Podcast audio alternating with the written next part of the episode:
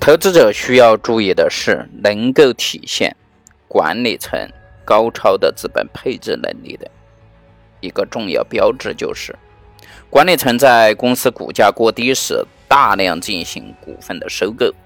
但是要注意，管理与业务相比啊，业务是公司发展的根本所在。优秀的鼓励能够为优秀的公司锦上添花。所以在应用这个原则时，不能够忽视公司的业务。巴菲特说：“企业经理最重要的工作就是资本配置。一旦管理者做出资本配置的决策，那么最为重要的就是其行为的基本准则就是促进美股的内在价值的增长，从而避免美股的内在价值降低。”巴菲特认为，资本配置对企业的投资管理是至关重要的。管理层最重要的能力就是资本配置的能力。资本配置的能力主要体现在管理层能否正确的把大量的资本投资于未来长期推动股东价值增长的最大化的一个项目上面。可以这么说啊。资本配置上的远见，在某种程度上决定了公司未来发展的远景。我们又拿可口可乐公司来进行比较，在可口可乐每年的年报当中，管理层都会一再重申管理的基本标准、基本目标是使股东价值最大化。那么，郭士达在公司。八十年代的经营战略中指出，未来十年呢，我们要继续对股东负责，使他们的投资增值。为了给我们的股东创造高于平均水平的投资收益，我们必须找到条件合适、回报率超过通货膨胀率的这种项目。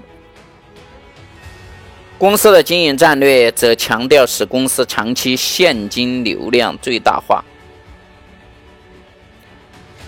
为实现这一目标，可口可乐公司采取的是集中投资高收益的软饮料企业，并不断降低成本的经营战略。这一战略的成功，直接表现为公司现金流的增长、权益资本收益率提高和股东收益率的增加。为实现这一宗旨，可口可乐通过增加权益资本收益率和利润率来提高红利水平。同时呢，减少红利的支付率。在二十世纪八十年代呀，可口可乐公司支付给股东的红利率平均每年增长百分之十，而红利率支付率则从百分之六十五降到了百分之四十。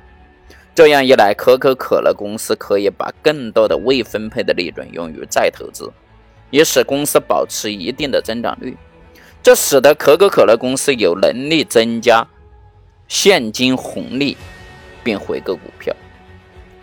一九八四年，公司第一次采取股票回购的行动，并回购了六百万股。从这以后啊，公司每年都要进行股票回购。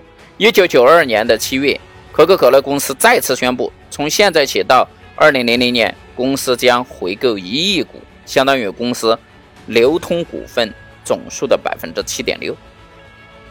罗伯特·郭斯达自信呐，是由于公司强大的盈利能力，完全可以做到这一点。一九八四年到一九九六年的十二年间呢，可口可乐总共动用了五十三亿美金，回购了四点一四亿股，相当于一九八四年初流通股份的百分之二十五。如果按照一九九三年十二月三十一的收盘价计算，回购这些股的价值啊，是一百八十五亿美金。巴菲特对可口可乐回购股份之举啊，是大加赞赏。